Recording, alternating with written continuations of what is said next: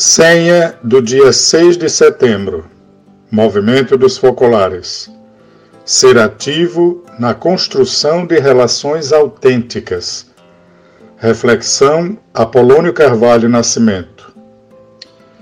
Existem três pontos básicos, como mínimo, que são fundamentais para se ter relacionamentos autênticos: que não existam interesses pessoais que o relacionamento não seja determinado por nenhum tipo de dependência um do outro e que seja eliminada totalmente qualquer atitude de posse.